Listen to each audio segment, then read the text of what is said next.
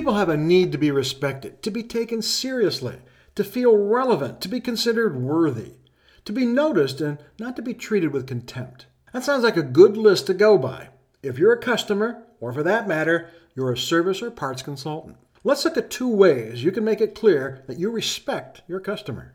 Your service guy said the work was going to be done in 60 minutes. Well, it's been almost two hours and nothing. Your devotion to honoring your customer's available time may be the best expression of your respect. That means you've got to keep your time promises.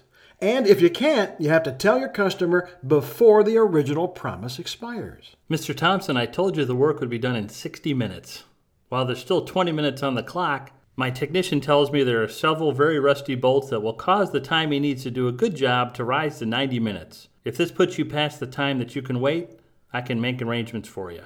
Well, that was great. The customer was told before time expired that more time would be necessary. The consultant further honored the customer by giving him an opportunity to go on with his day. We have to be respectful of our customer's time. Mr. Henry, I'm afraid your part didn't come in on time. Truck broke down and we won't be able to get the parts you need until Monday. It's the best we can do. Is it really? First, if the customer is just now learning about the problem, it's too late. Why wasn't he called when it became clear that there was a problem? Again, that time thing, that's a big issue with customers. The other thing here is the excuse. The truck broke down. That sounds like it might be a fabrication. You know, a lie. There is no honor in lying. In fact, it may be the most disrespectful thing you can do to a customer. Mr. Henry, this is Chris calling from Corky's Motors. The parts you ordered for your Malibu won't be delivered on Thursday as you expected.